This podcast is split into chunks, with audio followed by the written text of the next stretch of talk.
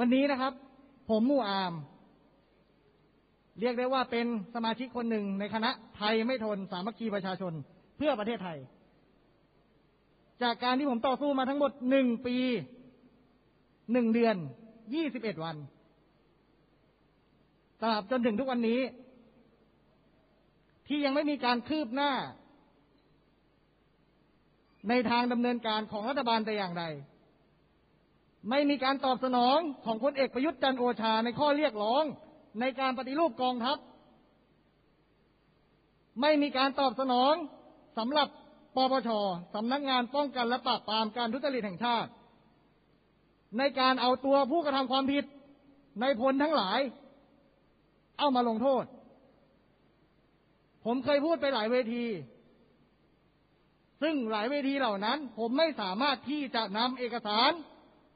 ออกมาชี้แจงให้ประชาชนทั้งประเทศได้รับรู้ได้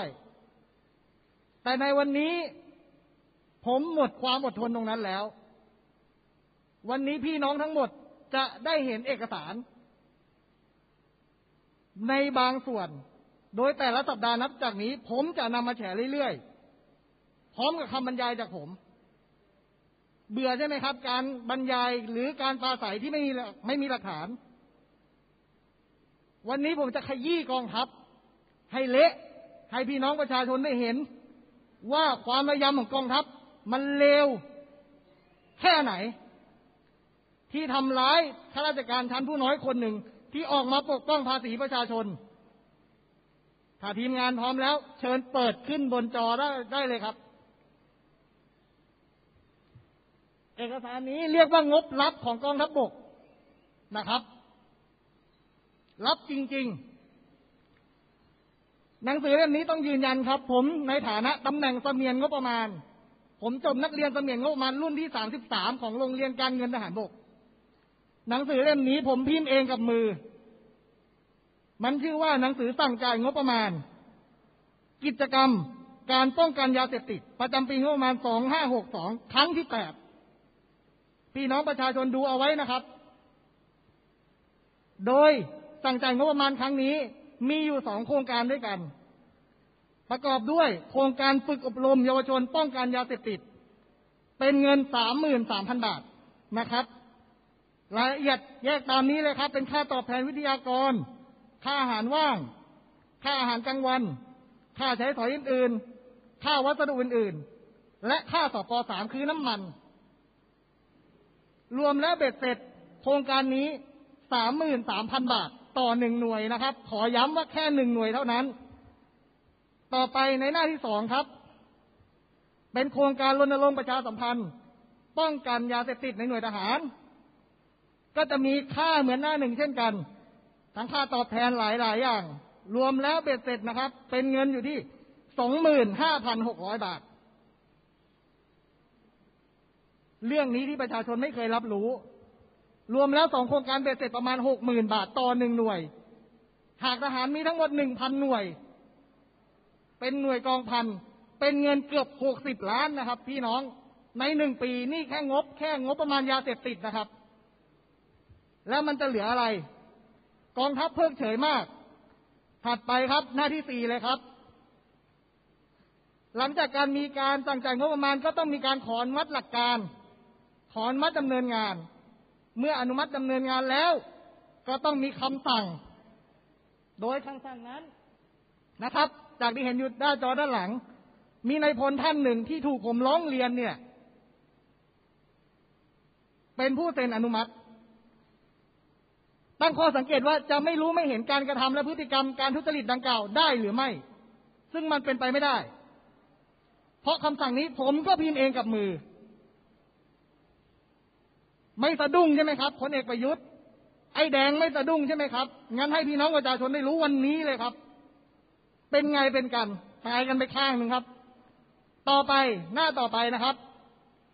บัญชีรายชื่อ สังเกตไหมครับ โครงการยาเสพติด ภายในทั้งหลายเนี่ย รายชื่อทั้งหมด ผมไม่บอกนะครับ มีร้อยกว่าคน หนึ่งในนั้น สำหรับหน้าแรกนะครับ หน้าแรกนี้ คือมีนายทหารสัญญาบัตรบุคคลหนึ่งที่ทำให้ผมโดนคดีทหาร ข้อหาขัดคำสั่งผู้บังบบัญชา ข้อหาใช้กิริยาวาจาไม่เหมาะสม เพราะเนื่องจากเขาก็เข้าไปอยู่ในร่วมกระบวนการการทุจริตนี้ และผมได้ร้องเรียนไปยังผู้ตรวจการแผ่นดิน เมื่อวันที่ 5 กันยาปี 62 นะครับ นี่คือตัวต้นเหตุ ซึ่งผมได้ชี้แจงไปแล้ว ทั้งหมดว่ามันเกิดขึ้นเพราะอะไร พี่น้องประชาชนดูรูปภาพ ดูภาพ ดูเอกสาร ดูรายชื่อเหล่านี้ไว้ครับ ว่ามีแต่บุคคลที่อยู่ภายในกรมกองเท่านั้น ที่มีชื่อ คิดได้ยังไงครับ เอาข้าราชการภายในสั่งกันเองภายใน โดยใช้เงินภาษีประชาชน เบิกเงินงบประมาณต่างๆ ต่อไปเลยครับ ไปที่รายชื่อหน้าที่ห้าหน้าที่สี่ครับ ดูนะครับ อันนี้หน้าที่สองต่อไปเลยครับ ทีมงาน เดี๋ยวรอหน้าที่สี่ขึ้นก่อนนะครับ อันนี้หน้าที่สามครับ ดูเลยครับพี่น้องประชาชนนี่คือรายชื่อทั้งหมดของคนในค่ายทหาร ไม่ว่าจะเป็นพนักงานราชการลูกจ้างประจำในสิบในร้อยนี่คือการเอื้อประโยชน์ ที่กองทัพกับประยุทธ์จันโอชา มันเป็นเนื้อเดียวกัน มันคือระบอบเผด็จการที่ซ่อนรูปอยู่ หากพี่น้องประชาชนไม่มารวมกัน เราจะไม่สามารถกำจัดอำนาจนี้ไปได้เลย ต่อไปเป็นหน้าที่สี่ครับ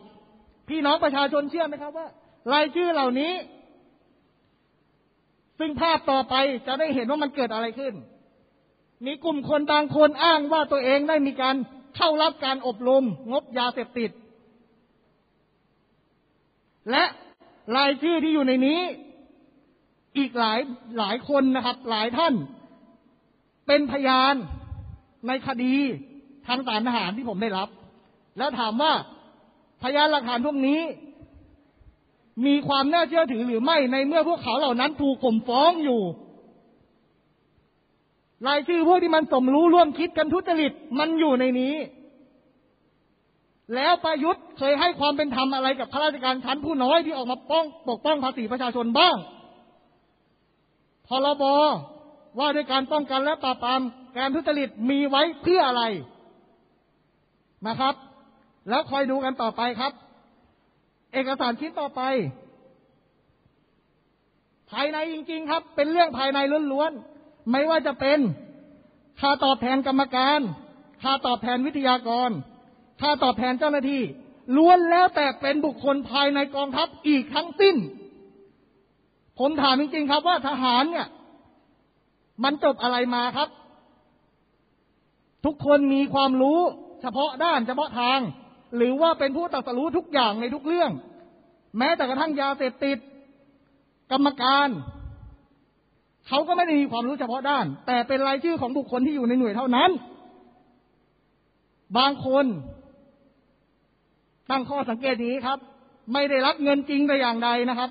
แต่ต้องมีชื่อ หากขัดขืนหรือดื้อดึงหลีกเลี่ยง ก็จะโดนทางวินัยเช่นเดียวกันพี่น้องดูเอานะครับค่าตอบแทนวิทยากรค่าตอบแทนเจ้าหน้าที่ คิดเป็นชั่วโมง ทั้งทั้งที่กินเงินเดือนภาษีประชาชนอยู่แล้ว มีสวัสดิการตัวเองอยู่แล้ว มีบ้านพักอาศัยให้อยู่ ก็ยังจะโกงกินกันต่อไป ต่อไปเลยครับ ไปที่ใบเสร็จ รับเงิน อีกแผ่นหนึ่งครับ ผมชี้ให้เห็นเลยครับ ไม่เคยมีเวทีไหนที่เปิดให้ผมได้พูดขนาดนี้ วันนี้ผมมาพร้อมหลักฐานที่ทุกคนอ้างว่าปลาสายไปก็เท่านั้น เอาหลักฐานมาโชว์ ผมโชว์ให้ดูครับ ผมมีเยอะ อาทิตย์ละเรื่องสองเรื่อง ผมก็จะโชว์ เพราะมันมีมากมายเหลือเกิน ใบเสร็จฉบับนี้ออกให้โดยหัวหน้าอดีตหัวหน้าแผนกส่งกำลัง ยศพันโท ผู้เป็นแข้งเป็นขา เลียคอมแบทนาย หาทุกเม็ด ใช้ใบเสร็จปลอมครับ ใบเสร็จรับเงินที่เขียนขึ้นมาเอง โดยตัวผมเองได้ไปถามทางร้านแล้วว่า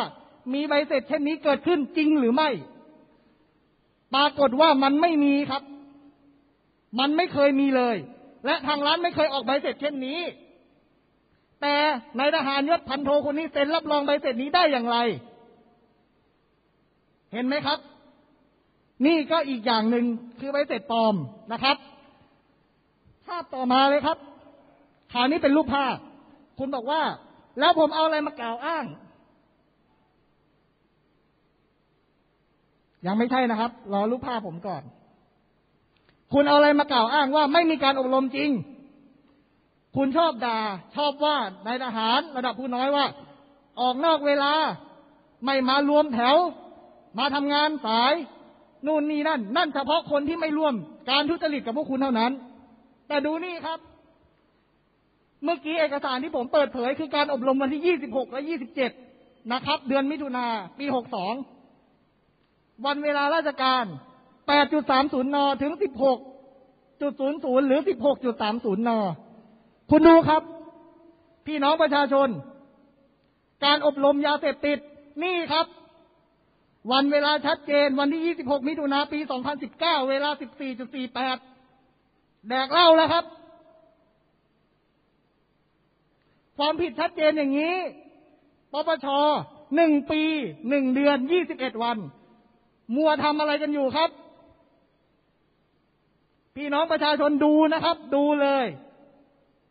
มีความสุขมากกับการอบรมยาเสพติด มีความสุขมากกับการกินเงินเดือน กินเบี้ยเลี้ยง กินภาษีประชาชน แล้วจะให้ผมแฉความระยำของกองทัพได้ยังไง และไอ้คนพวกนี้ก็ไม่เคยสะทกสะท้าน ยังกล่าวหาข้ออ้างเลื่อนลอย ยังใส่ร้ายไม่เว้นแต่ละวัน วันนี้ผมไม่เข้าข้างไอ้ทหารเร็วๆพวกนี้อีกแล้วครับภาพต่อไปเลยครับ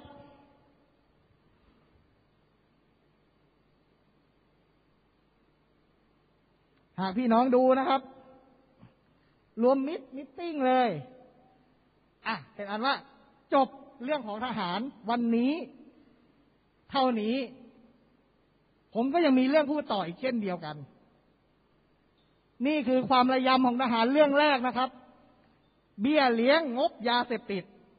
ยังเหลืออีกหลายเรื่องที่อยู่ในมือผม พร้อมเอกสารหลักฐานชัดเจน เรื่องต่อไป เป็นเรื่องของร้อยเอกธรรมนัฐพมเผ่า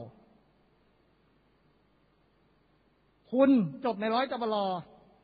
ผมเป็นแค่สิบเอก เป็นอดีตทหารกองหนุน ผมหนีราชการหนึ่งครั้ง ผมไม่ได้หนีราชการนะครับ ยืนยัน ผมหนีตาย หนีตายเพราะมันมีนายพลระยำขู่เอาชีวิตผมในเรือนจำทำไมมันถึงขู่เพราะผมไปแฉการทุจริตของพวกมัน จนพวกมันต้องเดือดร้อน หาทางแต่งตั้ง คณะกรรมการสอบวินัย หาทางยัดเยียดให้ผมใช้กิริยาวาจาไม่เหมาะสม และมันก็ดำเนินคดี พอดำเนินคดีปุ๊บความผิดเล็กน้อย มันเล่นงานผมถึงขนาดจำขัง ทั้งทั้งที่โทษทหารมีอยู่ห้าสถาน มันเอาสถานที่สูงสุดก่อนเลยเผด็จการชัดเจน พี่น้องดูเอาครับ วันนี้แค่ซอฟๆเบื้องต้น หลังจากนั้นเมื่อมันจะขังผมคมคูเอาชีวิต ซึ่งคลิปนี้ ผมก็ยังยืนยันว่าเคยมีหลุดไปทางโซเชียล แต่ไม่ใช่คลิปเต็ม ปัจจุบันไอ้นายพลที่ทุจริต เป็นรองเจ้ากรมกรมกรมหนึ่งครับ อยู่หน่วยงานหนึ่ง ได้ดิบได้ดีขึ้นเป็นรองเจ้ากรมอดีตเจ้ากรมขึ้นเป็นห้าเสือทอบอได้ดีจริง ๆครับ ส่วนไอ้คนที่แฉจะติดคุกครับ จนต้องออกมานั่งเซฟหมู่อามเซฟหมู่อามกัน ไปต่อเรื่องร้อยเอกธรรมนัฐธรรมนัฐพมเผ่าผู้ที่หนีราชการหลายครั้งหลายคราสองครั้งสามครั้ง กลับเข้ารับราชการได้ทุกครั้ง ผมไม่รู้ว่าเส้นใหญ่มาจากไหนนะครับ แต่ข้อหาเดียวกันกับผมเลย มันจะแตกต่างตรงนี้ว่าธรรมนัฐไม่เคยเอาความลับของกองทัพมาขายเท่านั้นเองเหรอครับ หรือว่าธรรมนัฐเป็นแค่พ่อค้าแป้ง ตาสิงเหยียบโลก ผมจะได้ไปทำบ้าง ถ้าเกิดว่าทำแล้วมันดีได้เป็นรัฐมนตรีผมก็จะทำเรียนแบบเธอครับ มันจะได้เป็นมาตรฐานเดียวกัน โดยเมื่อชัดเจนอยู่แล้ววันที่ 5 พฤษภาสารรัฐมนูญได้มีคำวินิจฉัยว่า ธรรมนัตไม่ผิด ต่อรัฐธรรมนูญ เห็นไหมครับ ผมก็จะบอกว่ามันก็มีพรบอีกครับ ว่าในการป้องกันและปราบปรามผู้กระทำความผิดเกี่ยวกับยาเสพติดนะครับ ปี 2534 ในมาตราที่ 5 ซึ่งเขาระบุไว้ชัดเจนว่า ผู้ใดกระทำความผิดเกี่ยวกับยาเสพติด แม้จะกระทำนอกราชอาณาจักร ผู้นั้นก็ต้องรับโทษในราชอาณาจักร ถ้าปรากฏว่าวงเล็บหนึ่งผู้กระทำความผิด หรือผู้ร่วมกระทำความผิด คนใดคนหนึ่งเป็นคนไทย หรือมีถิ่นอยู่ในประเทศไทย นี่วงเล็บหนึ่ง ธรรมนัตเป็นคนไทยหรือเปล่าครับ พูดภาษาไทยหรือเปล่า หรือว่าบ้านอยู่เมืองนอก สำเนาทะเบียนบ้านอยู่ที่ไหน วันนี้ไม่มีคนกล้าเล่นคุณ ผมจะเล่นคุณเองกับกองทัพ จะบอกตรงนี้เลยว่ากูไม่กลัวมึง กูก็ไม่มีอะไรจะเสียแล้วเหมือนกัน ผู้นำเฮี้ยเอาตีนเขี่ยก็เจอนะครับ นี่ครับ ผมไม่กล้าหมิ่นหรอกครับ ผมต้องยอมรับในคำตัดสินของศาลผมไม่กล้าละเมิดอำนาจศาลเช่นเดียวกัน เพราะคดีผมก็ยังอยู่ในศาลทหาร อาจจะถูกถอนประกันเมื่อไหร่ก็ยังไม่ทราบนะครับ แต่ที่น่าสังเกต ธรรมนัตไม่เคยถูกถอดยศ ถึงถอดไปก็ได้กลับ มันเป็นเพราะอะไรครับ คุณถอดยศไปสามครั้ง คุณถูกปลดไปสามครั้งคดีเดียวกัน แต่ไอ้หมู่อามที่แฉทุจริต แค่อุทธรณ์คำสั่ง ปลดยังไม่ได้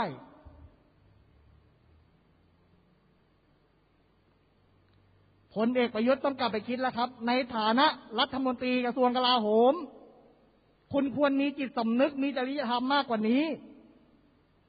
คุณให้ในสิบมายืนด่า ในพลที่จบจากสถาบันอันสูงส่ง สถาบันสูงสถาบันดีครับ โรงเรียนในร้อย พระจุลจอมเก้าจอปลอแต่ไอคนที่มันทำเสื่อมเกียรติภูมิทำกองทัพเสื่อมเสียมันคือตัวของไอพลเอกประยุทธ์จันโอชาครับ อันที่สามเรื่องปปช ย้ำอีกครั้งครับ พี่น้อง หลักฐานชัดเจนขนาดนี้ครับ พี่น้องประชาชนดูเอาไว้นะครับ ชัดหรือไม่ชัด ดูให้เห็นเห็น ย้อนกลับไปดูก็ได้นะครับหนึ่งปีหนึ่งเดือนยี่สิบเอ็ดวัน ที่ปปชยังไม่สามารถตัดสินคดีนี้ได้ ไม่สามารถเอาตัวผู้กระทำความผิดมาลงโทษได้ และมันยังนิ่งเฉยเพิกเฉย แล้วมีอำนาจรัฐของไอ้พลเอกประยุทธ์จันโอชาไว้ทำอะไร นี่คือตัวอย่างสะท้อนให้เห็นในสังคมได้ว่า ขนาดเรื่องของผม มีสื่อมวลชน คอยจับตาดู มีสื่อมวลชนนำเสนอข่าว ผ่านมาเวลาเนิ่นนานขนาดนี้ ยังไม่ได้บทสรุป แล้วจะเอาอะไรกับพี่น้องประชาชนตาดำๆชาวไร่ชาวนาเกษตรกร ผู้ทำงานหาเช้ากินค่ำ พวกนี้แหละครับ หากมีเรื่องร้องเรียนหน่วยงานองค์กรของรัฐเขาจะได้รับความยุติธรรมหรือไม่ ไหนคุณบอกว่าความยุติธรรม การล่าช้าคือความไม่ยุติธรรม นี่ผ่านมานานเท่าไหร่แล้ว คุณตั้งองค์กรนี้มาเพื่ออะไร ตั้งองค์กร ป้องกันและปราบปรามการทุจริตแห่งชาติ มีพรบมา เพื่ออะไรในเมื่อคุณไม่สามารถบังคับใช้ได้แม้แต่นิดเดียว สิ่งที่ผมพูดในสามเรื่องนี้สะท้อนให้เห็นภาพรวมว่าพลเอกประยุทธ์จันโอชา หมดเสถียรภาพในการบริหารประเทศ มีความสองมาตรฐานไร้ซึ่งความยุติธรรมไร้ซึ่งจรรยาบรรณและจริยธรรมของผู้บริหารประเทศที่ดี ฝากพี่น้องประชาชนทุกท่านครับ หลังจากมีการ ขี้คายของสถานการณ์โควิดครั้งนี้ ผมไม่ได้ยุยงปลุกปัด แต่ผมกราบเรียนเชิญพี่น้องครับ เรามาร่วมให้กำลังใจทุกสีเสื้อ มาไล่ไอ้พวกองคาพยพขี้ข้าทรราชและเผด็จการ ออกไปพ้นจากประเทศไทย หรือให้มันออกจากตำแหน่งลง ขอเรียนเชิญกราบด้วยใจครับ และถ้าพ่อแม่พี่น้องมากัน ผมคนหนึ่งหมู่อาม ไม่ต้องหาเสียงสอสอสอทอไม่ต้องหาครับ ที่ไปก้มกราบกันตามโซเชียล เดี๋ยวผมจะกราบพ่อแม่พี่น้องหน้าเวทีเลยครับ ในวันนั้นเลย ให้มันรู้กันไปว่า ผมคนหนึ่งผมก็เป็นลูกหลานของพวกท่าน ในเมื่อพวกท่านมีใจมา ผมก็มีใจที่จะกราบพวกท่านเช่นเดียวกันผมผมจะพิสูจน์ให้เห็นว่ายศสิบเอกของผม มันยิ่งใหญ่กว่ายศพลเอกของประยุทธ์จันโอชัย สุดท้ายครับ ขอย้ำอีกครั้ง ผู้นำที่เฮียเอาตีนเขี่ยก็เจอครับ ขอบคุณครับ